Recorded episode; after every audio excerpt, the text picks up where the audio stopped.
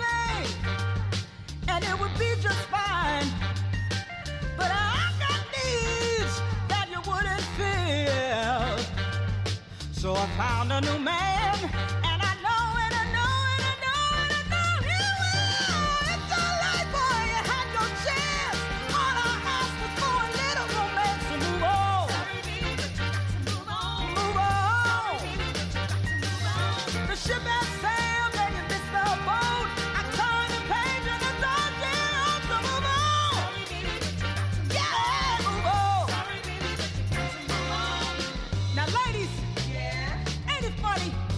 When he had you, he ain't want you. Out here lying, cheating, straight taking me for granted.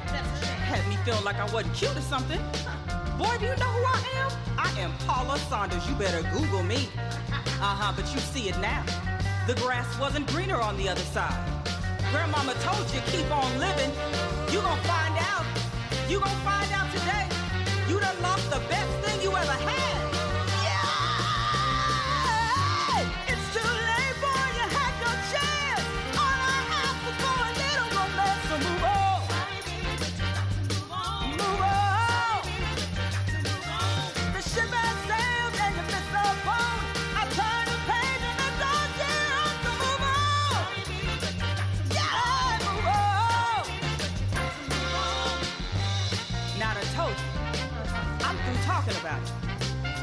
I'm done with your lying and your cheating. Your straight disrespectfulness. Oh, no, no, ain't no nah, baby this, baby that. No, you was big and bad. Be big and bad heading to that door. I said be big and bad heading to the door. And don't let it hit you on the way out.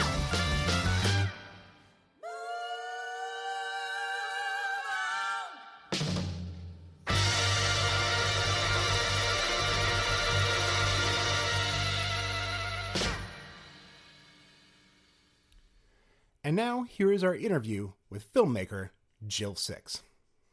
So the film has had two premieres thus far. Um, is it a little weird? I assume the fact that you know both of these have been virtual. Yeah, I have actually been saying to a lot of the team this weekend that there's a, this weird, it's an extra surreal quality not being in person for the world premiere because it's like, even though I see the reactions and they're incredibly exciting and awesome, it it doesn't feel real still because I don't know.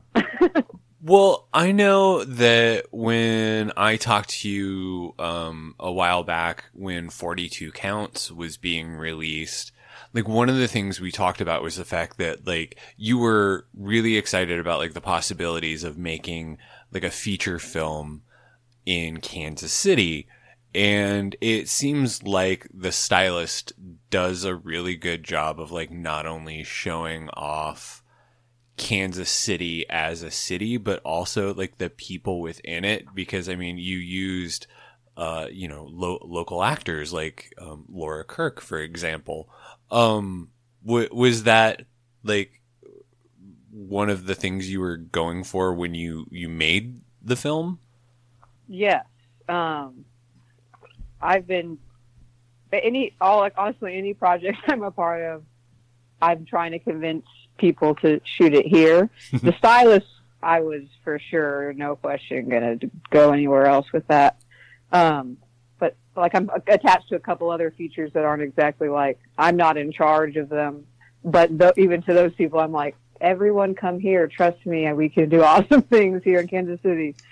But with stylists, we really wanted to show off the city as much as we could as it made sense, you know, with the locations in the movie.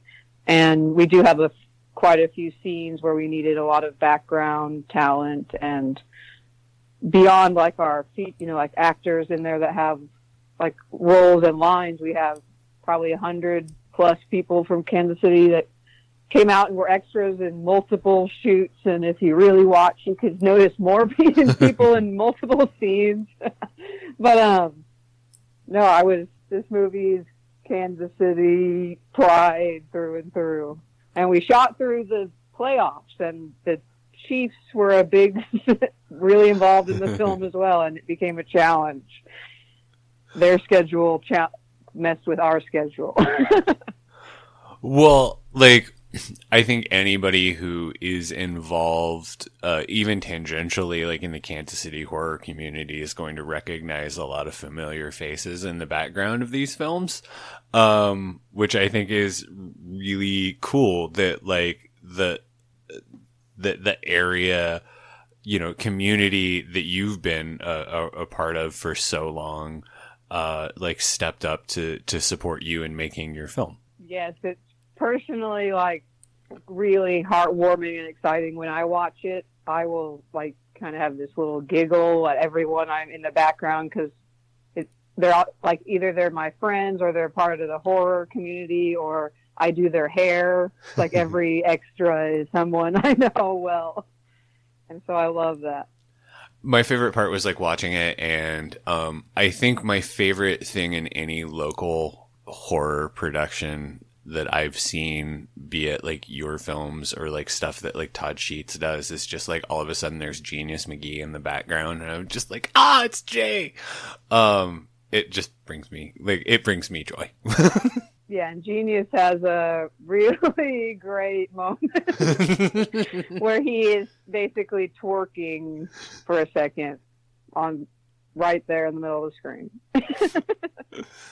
the reviews um, and reactions after the the Fantastic Fest premiere seem to have like so many people referencing the fact that it reminded them a lot of Franck Khalfoun's um, 2012 remake uh, uh, of Maniac, like in terms of um, like the the portrayal of like a sympathetic portrayal of your your protagonist. Like I don't even want to say villain uh, in, in terms yeah. of talking about Claire, but um, what I'm kind of curious about is like what films were you looking to for inspiration for like the look and tone of the stylist? Um, well, first I have to argue that the original Maniac, Lustig's Maniac, mm-hmm. is just as sympathetic as the remake. Um, is the only thing I have to I have to debate. But also, I think maybe because Elijah Wood is like you know more of a sad boy type character. He's, he's cute. Immediately w- looked at that way, but the original guy is portrayed the same way. You see him crying in bed with his mannequins, like that's half the movie. um, but I actually I didn't grow up seeing Maniac. I didn't see that till I was an adult, so that wasn't like ingrained in my head like other horror films. But this started as like a as a female Leatherface idea for me.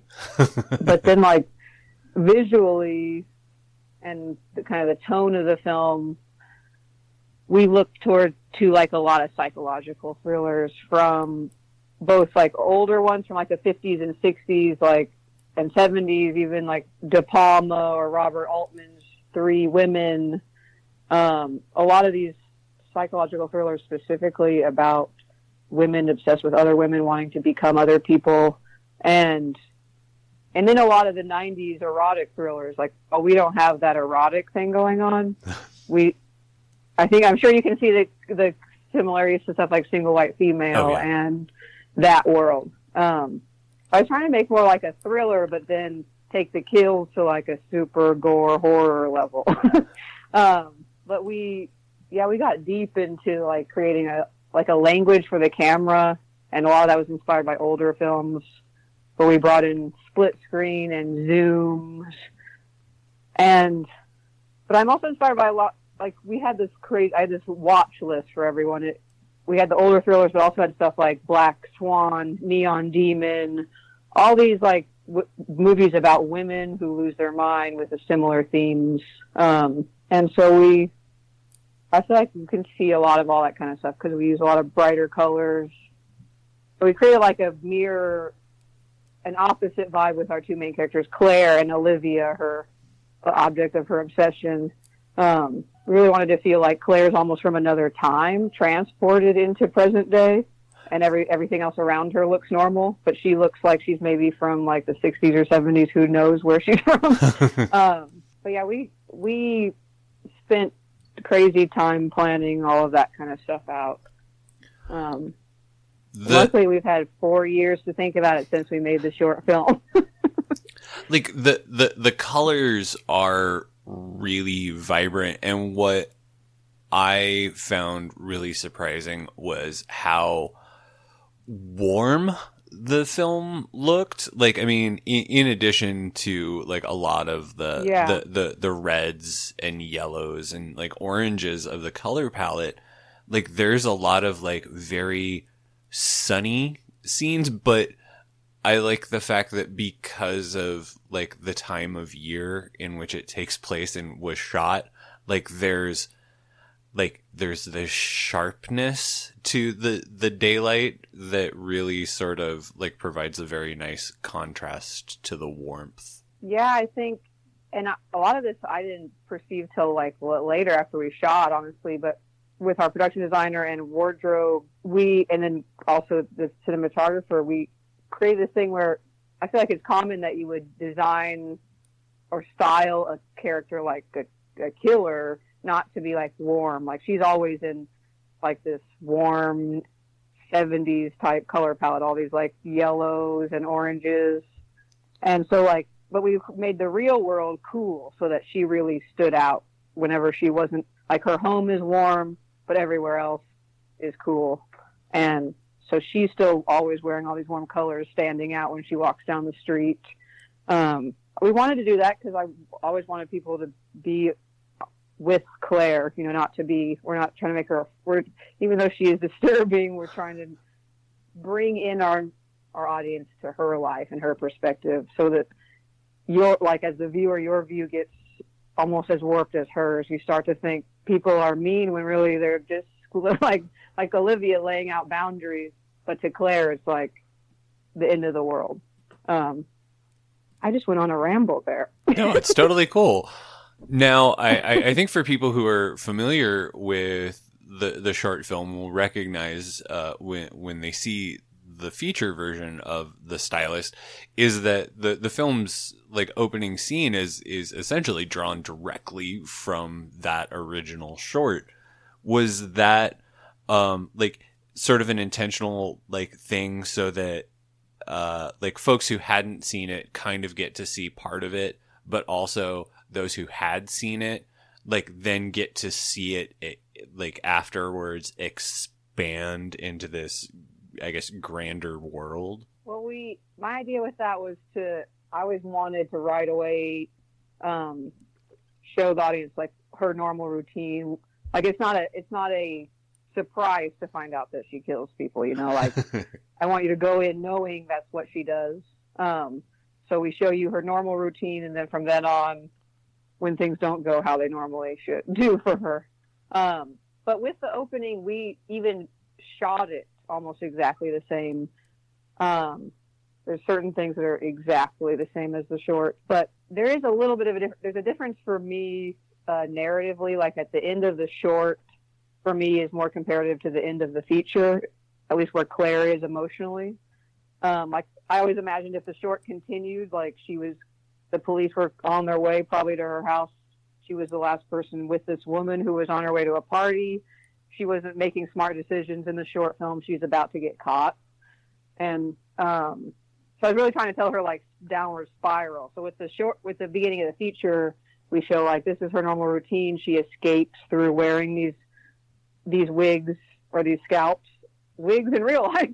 but um, the, the scalps like soothe her. So with the feature, I wanted to show that it normally soothes her, but in the in the short, it, it didn't work anymore. So it's kind of like her last one. Um, and that was actually a note I got from Timo Tjahjanto, like one of my favorite filmmakers. He's an Indonesian filmmaker. He did Killers and The Night Comes for Us and all kinds of films. But he was like, you should, he's like, in the future, you should show, you know, do her whole routine, but show, like, have her break down and then put the scalp on and show how that's that saves her from her inner turmoil versus breaking down post wearing. And I was like, that's incredible. He had that note on the short, and I was like, well, with the short, I was trying to say something else, but with the feature, that totally makes sense.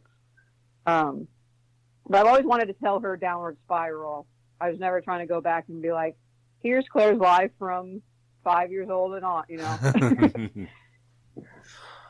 um, how did you? We, oh, I was gonna say one. I was like, but we do hope that people that did watch the short notice like these same type of shots and kind of think that's cool. And then we even have a call back to a line of dialogue that got a lot of attention from the short. We brought it back in the feature, so I hope those people like that. Little things like that.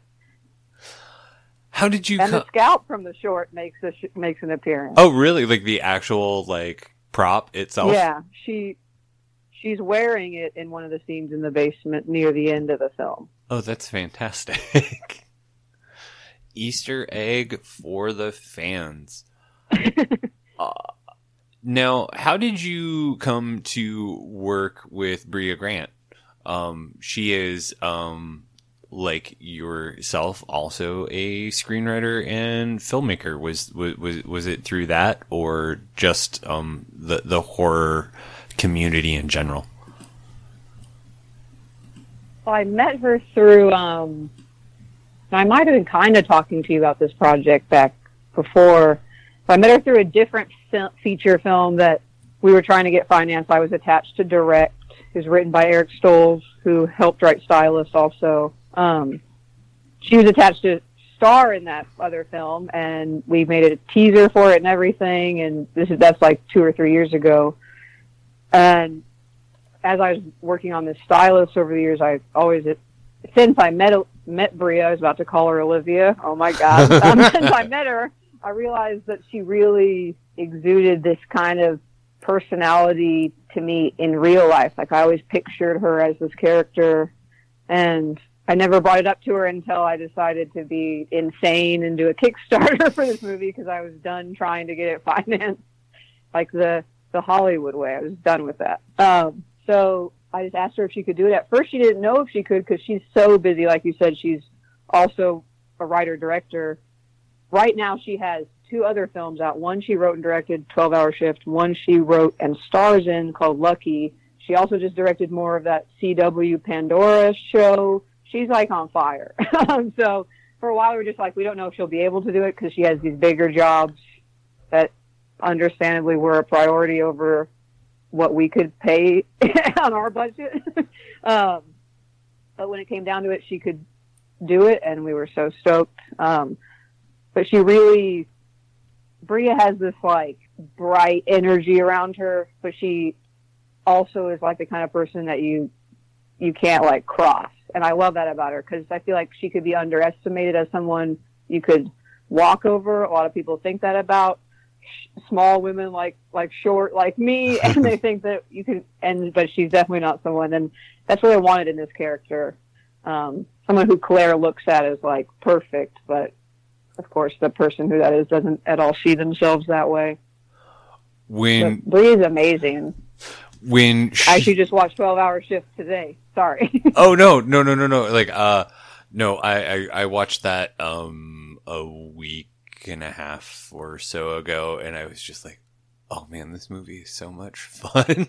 I know that's one that like would be crazy fun at a film festival. So I, that that's the only part that makes me sad. I wish I could have seen that in a packed room with tons of you know genre fans cheering that movie on.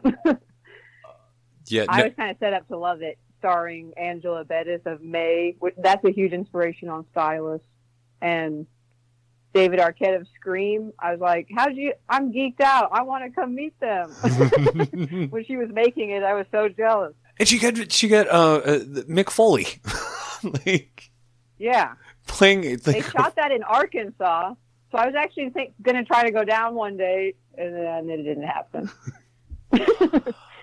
uh, in, in terms of Brea's performance, like that, that she has this unique ability to deliver like like a like a monologue or a speech like where um she's setting the boundaries with Claire really reminded me of that uh monologue she gives in After Midnight. Um yeah. th- like where it's just like she has this uh ability to like just come across as like somebody who is like all like you see like that inner strength come out in like a very like I'm laying down boundaries and this is what I am saying. Yeah. And you just immediately have like this uh your your sympathies tend like all of a sudden switch from the the the main protagonist of the film to her character whomever that might be. Yeah, she's incredible. In fact, that monologue in After Midnight, that crazy long shot they do.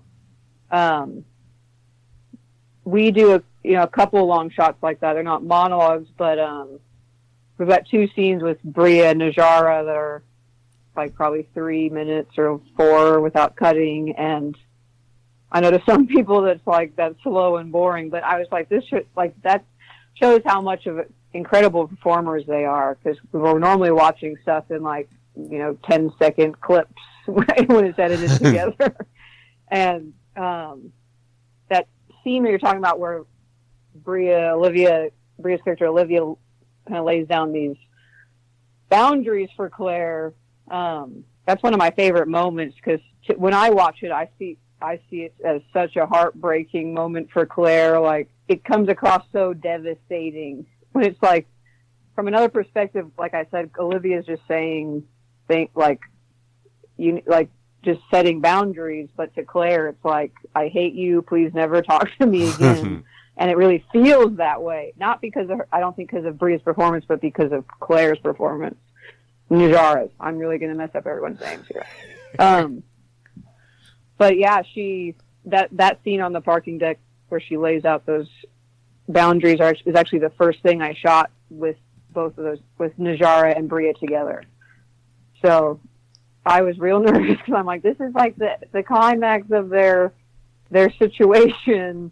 It's it's kind of like a huge turning point in the movie. So, but it was like magic the first time we rolled. I'm like, oh, I knew they were going to be the perfect like opposites.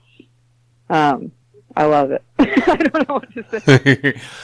so, um, given given that you you you filmed this um, courtesy of a successful Kickstarter campaign, um, what are the the the lessons that you learned both in terms of crowdfunding as well as like making a, a feature? Oh my.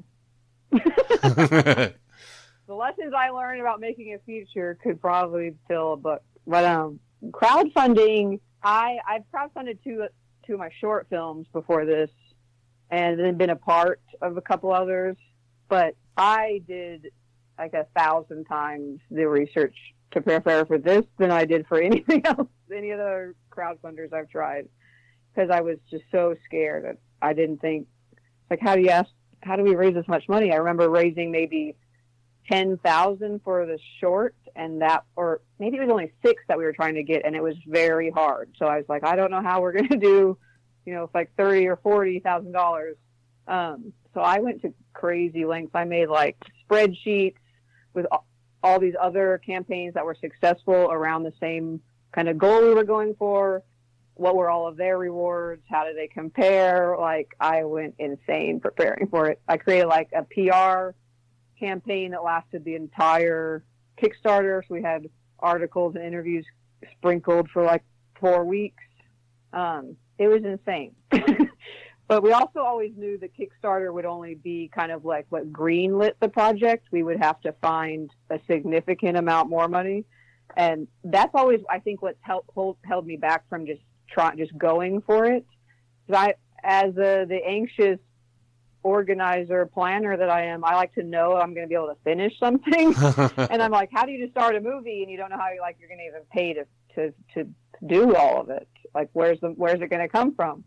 But I I've learned from a lot of people I've met at festivals, other filmmakers that that's almost what everyone does with their first movie. They just start making it, and you're like, you don't know how you're going to finish it, but you you figure it out as you go.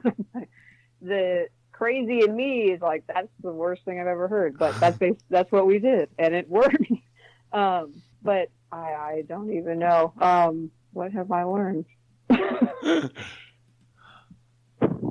I I I think the thing that I have learned covering movies over the years is that most things will eventually come out. Like I like my favorite genre of film, I guess subgenre of film at the moment are like movies that get a release like decades later. Like um your uh Miami connections, your dangerous men, um jungle trap, stuff like that, where it's just like, oh man, like they they finished it. Like I mean, like not quite over the finish line, but like there's enough for the movie to finally come out and it just like it brings me joy that like movies like lost movies are are legitimately actually I think a really rare thing. yeah. Now, um uh, this is this is like a, a, a, sort of ridiculous question, but I think I every like musician, writer, director, whomever I talk to, like they're already like very excited about their next thing when their new thing comes out. So do you do you have a, a next thing about which you're you're getting excited? Um, I'm starting to get excited about the about having the space in my brain to think about something else. Um, I have a another feature that I'm attached to direct that was written by uh, Matt Black and Laurence. Then I gotta learn to say this man's last name if I'm going to work with him. I'm just as bad as people with my last name. But it's a, the duo that wrote Porno. It was a Fangoria film from last year. Oh, that Um, movie is so much fun. and the, the film the film that we're i'm w- on them with is pretty different than porno because that's like co- comedy heavy. Uh, this is more like a straightforward horror horror movie. Um, but it's something i've been talk in communication with them for like a year now and now we're getting really serious about getting that ready to show to people. Um, but i have a, a, a, script personally that's been like I've been outlining for honestly three years, and something that I can't stop thinking about. So I think that's going to be my next obsession, like the stylist has been for the last five, six years for me up until now. Because I I love to direct other people's. Like I've always directed other writing. Um, that's how I started. I don't. I'm. I don't consider myself a writer first because that's something that, that takes me like years and years and years to get like one idea out. it's very hard for me, but um, but I do love how connected I feel to the stylist, and I know that's because it started with me, and um, so I'm really excited about this other thing that I feel like I could kind of pitch to you guys. Um, the idea just just spawned from my favorite movie, Texas Chainsaw, and I love all the middle of no, nowhere movies, but I don't want to do another one of those. So I was like, what if you started a movie at the end of one of those movies? So you see this person escape, and a lot of the movie is like them is trying to make their way home, and that's like where it all came from. So to be more like a, a thriller, adventure, disaster, all kinds of things going on. Um, but I'm really, I don't know. This it's been weird. uh, Only maybe like a month ago did it dawn on me that like the stylist was gonna like this journey is going to come to an end here soon, and I don't know what my life looks like when I'm not thinking about making this movie every day. So it's it's bittersweet. Well, um, I look forward to whatever you have coming out next. Um, as as I'm aware, uh, quite a few other people are as well. Jill, thank you so much for taking time to talk to me this afternoon. This has been really really fun. Thank you. Thank you all for listening to Streetwise, the podcast extension of The Pitch from Kansas City. I've been Brock Wilbur. Please follow our work at thepitchkc.com. Please rate, review on this show. Uh, stand by. We've got some fun, new, cool stuff coming up, and our Best of magazine will be releasing at the end of the month. Oh my God, it's so good. But for right now, the October magazine hit stands today. So, uh, go out, grab a copy of that. If you don't feel like venturing into the world, it is up online in its entirety on our website. I, I hope you enjoy. Thank you for coming back week after week. Pitch in and we'll make it. Bye.